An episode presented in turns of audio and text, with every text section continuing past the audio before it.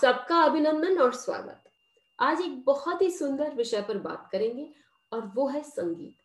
संगीत, चाहे सवेरे चिड़ियों की चहक की आवाज़ हो, या फिर कोई एक सुंदर सा इंस्ट्रूमेंट बज रहा हो, कहीं दूर एक गाना बज रहा हो या भजन हो, इन सबसे हम बहुत प्रभावित होते हैं।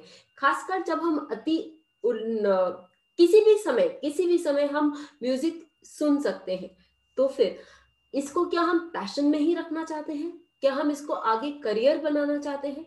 ये हमें कैसे मालूम पड़े? जब वो हमारे जीवन का इतना बड़ा अंग है तो क्या वो हमारे चार्ट में भी दिखाई देता है? जी हाँ वो हमारे चार्ट में बहुत सुंदरता से दिखाई देता है। तो चलें, आज म्यूज़िक पर हम डिस्कस करते हैं। म्यूज़िक के बारे में जब हम बात करेंगे तो कौन सी प्लैनेट्स हमें देखना आवश्यक पड़ता है? होता है कि हम सबसे पहले यदि बात करें सीखने की बात करें जानने की तो उसके लिए हमें मर्क्यूरी यानी बुद्ध की ओर अपनी दृष्टि ज़रूर डालनी चाहिए क्योंकि बुद्ध जो है वो हमें सीखने की प्रेरणा देता है।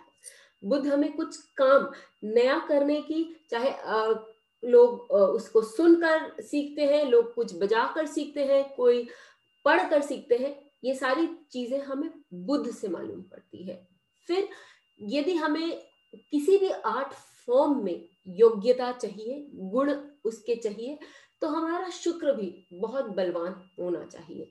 क्योंकि शुक्र हमें कोई भी आर्ट फॉर्म, चाहे वो स्कल्पटिंग हो, चाहे वो पेंटिंग हो, चाहे वो डांस हो, या फिर वो संगीत ही क्यों ना हो, इन सब की कला जो है वो हमें गुरु शुक्र से मिलती है।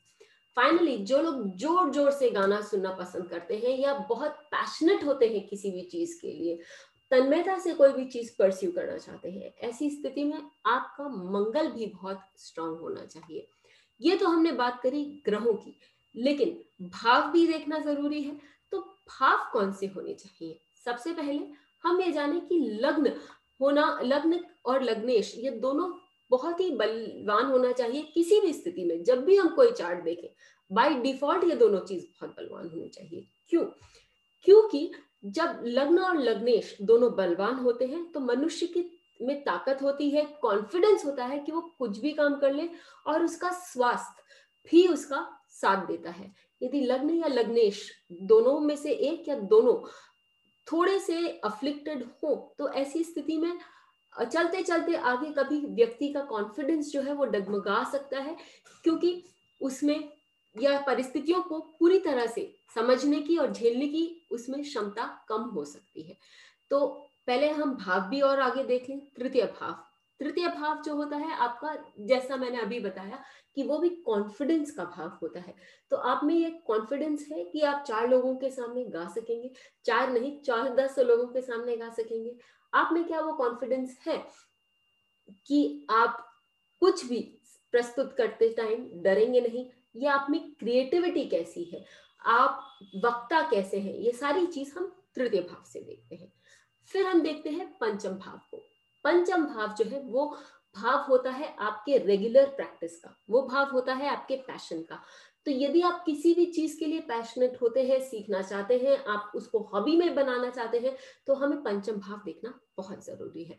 पंचम भाव रेगुलरिटी का भी भाव होता है, क्योंकि वो एक रिस्पॉन्सिबिलिटी का भाव होता है। तो क्या आप रिस्पॉन्सिबल हैं? कि आप अपने म्यूज़िक को रेगुलर प्रैक्टिस कर सकते हैं? और साथ ही वो आपको सेलिब्रिटी हुड भी देता है। आपको लोगों में जान पहचान उसके कारण आपकी लोगों में बढ़ती है। तो पंचम भाव बहुत ज़रूरी हो जाता है। यदि आप इसको एक करियर के रूप में डेवलप करना चाहते हैं तो दशम भाव को आपको दिखना अनिवार्य हो जाता है। क्योंकि दशम भाव से हम अपना करियर चुनते हैं। आपको लोग सराहेंगे, आपकी प्रतिष्ठा होगी बड़े बड़े फ़ंक्शंस में आपको सम्मानित किया जाएगा, या आपको नाम शोहरत मिलेगा या नहीं मिलेगा, ये दशम भाव और एकादश भाव से ज़रूर देखना पड़ता है। और एकादश भाव इच्छा पूर्ति का भी भाव है तो वो यदि आपकी इच्छाएँ कि आपका करियर बहुत अच्छा हो स्ट्रांग हो, ये हम एकादश भाव से देखते हैं। जब हम किसी भी चीज़ के बारे में हम बात करेंगे तो ये बहुत अनिवार्य हो जाता है कि हम नक्षत्रों पर भी एक नज़र डालें। क्योंकि नक्षत्र ही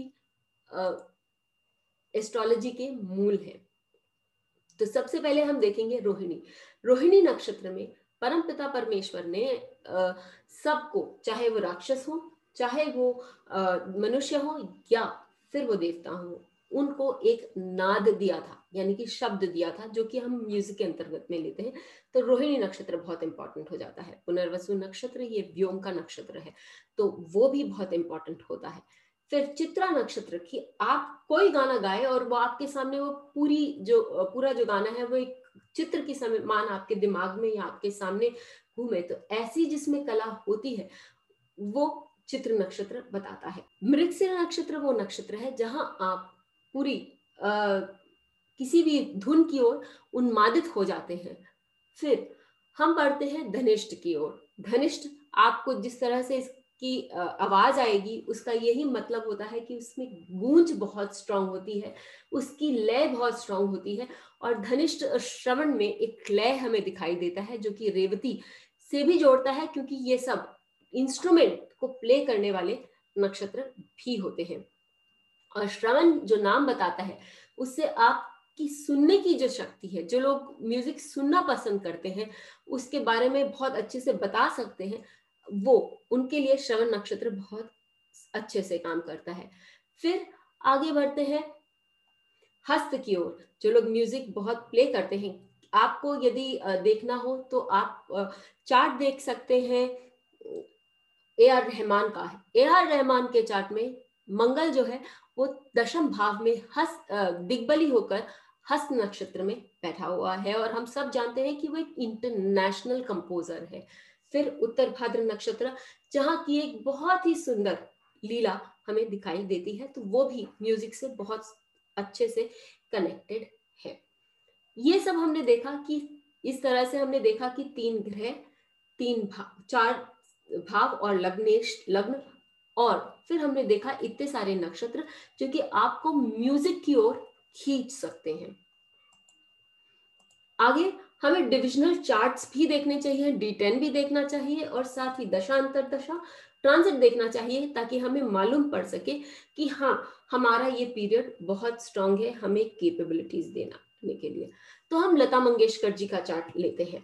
लता मंगेशकर जी के चार्ट में हम देखते हैं कि उनका जो तृतीय भाव का स्वामी है, वो तृतीय भाव में विद्यमान है।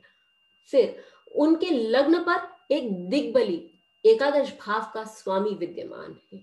पंचम भाव का स्वामी, पंचम मेष जो है, वो पंचम भाव में दिग्बली और चेष्टा बली सॉरी चेष्टा बली और वक्री होने के कारण चेष्टा बली और साथ ही वो उच्च का होकर वहाँ विद्यमान है।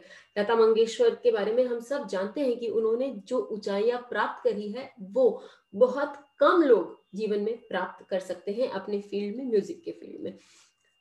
फिर वहाँ हम देखते हैं, सूर्य, वो भी बुद्ध के साथ बैठे हुए हैं तो यहाँ बहुत सुंदर बुद्धादित्य योग भी पंचम भाव में बनता है। लता मंगेशकर के बारे में हम जानते हैं कि बहुत ही छोटी उम्र से ये रियाज करते आ रही हैं।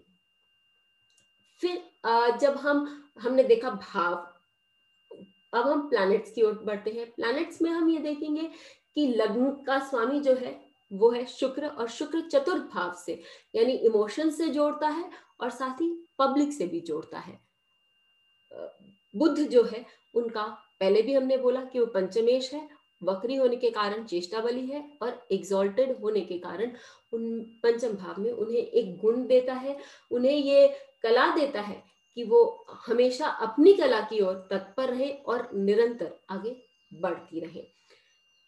जब हम दशम भाव को देखते हैं, दशम भाव का स्वामी दशम भाव को दृष्ट करता है, गुरु पंचम भाव को, एकादश भाव का स्वामी होके पंचम भाव को दृष्ट करता है, इस कारण उनकी जो ख्याति है, वो सब जगह फैली। अब हम एक नज़र डाल लेते हैं उनके नक्षत्रों पर। उनके नक्षत्रों पर हम जब देखते हैं तो लग्न जो है, वो मृग सिर नक्षत्र से बनकर आता है। सूर्य और सूर्य उनका हस्त नक्षत्र में है, उनका जो बुद्ध है, वो चित्रा नक्षत्र में है और उनका जो मंगल है वो भी षष्टम भाव में चित्रा नक्षत्र में है। अर्थात उनका जो पैशन था अपने म्यूज़िक के प्रति, अपने कार्य के प्रति, और जो धन कमाने की इच्छा थी उसी कार्य से वो साफ़ नज़र आती है और उनमें कॉम्पिटेटिव स्पिरिट भी इतना था कि उन्हें हमेशा लोगों से आगे रहने की इच्छा थी। फिर हम एक कॉमन मैन के चार्ट पर चलते हैं, जहाँ की जहाँ की हम देखेंगे कि उनका जो लग्न है वो बनकर आता है आपके धनिष्ठ नक्षत्र से। शुक्र जो पंचम भाव का स्वामी है, वो श्रवण नक्षत्र में बैठा है और मंगल जो चतुर्थ भाव और एकादश का भाव का स्वामी है, वो अपने ही नक्षत्र में, चित्र नक्षत्र में नवम भाव में बैठा हुआ है। साथ ही इनका जो शनि इनका जो चंद्रमा है, वो रेवती नक्षत्र में बैठा हुआ है। ऐसी स्थिति में किसी ने बहुत सुंदर बात यह है कि किसी ने इनके लिए बताया था कि एक बहुत अच्छे म्यूजिशियन बनेंगे, जिसके कारण इनके फादर जो कि चाहते थे कि ये चार्टर्ड अकाउंटेंसी परीक्षा करें और उत्तीर्ण हो और आज वो बहुत अच्छे चार्टर्ड अकाउंटेंट है। लेकिन म्यूज़िक के प्रति इनका जो डिवोशन है, वो अतुलनीय है और इसी के कारण अपने प्रोफेशन के साथ साथ उन्होंने अपनी ही सर्कल में म्यूज़िक में भी एक नाम कमाया। तो उनके दशम भाव से कोई जबकि शुक्र जो है वो दशम भाव का स्वामी होकर श्रवण नक्षत्र में बैठा हुआ है, लेकिन परिस्थितियाँ कुछ ऐसी बनी कि वो उस तरफ़ नहीं जा पाए। लेकिन उन्होंने अपने लिए पैशन के रूप में इस का बहुत सुंदर प्रयोग किया। साथ ही यह भी बताना उचित होगा कि शुक्र जो है वो पंचम भाव का भी स्वामी है तो वो पैशन में भी उनको आगे बढ़ाता है। इसी तरह हम देख सकते हैं कि बहुत सारे नक्षत्र होते हैं, ये और साथ ही पंचम भाव, तृतीय भाव, शुक्र बुद्ध और मंगल। इन सबको यदि हम देखें तो इससे हमें बहुत सुंदर रिजल्ट्स मिलेंगे कि म्यूज़िक में आप आगे बढ़ सकते हैं और किस प्रकार बढ़ सकते हैं। अपना डी टेन चार्ट दशा, अंतरदशा ट्रांजिट ये भी देखना न भूलिए। इन सबको देखने से हमें बहुत सुंदर रिजल्ट्स और समय आदि का भी ज्ञान होता है। तब तक के लिए धन्यवाद।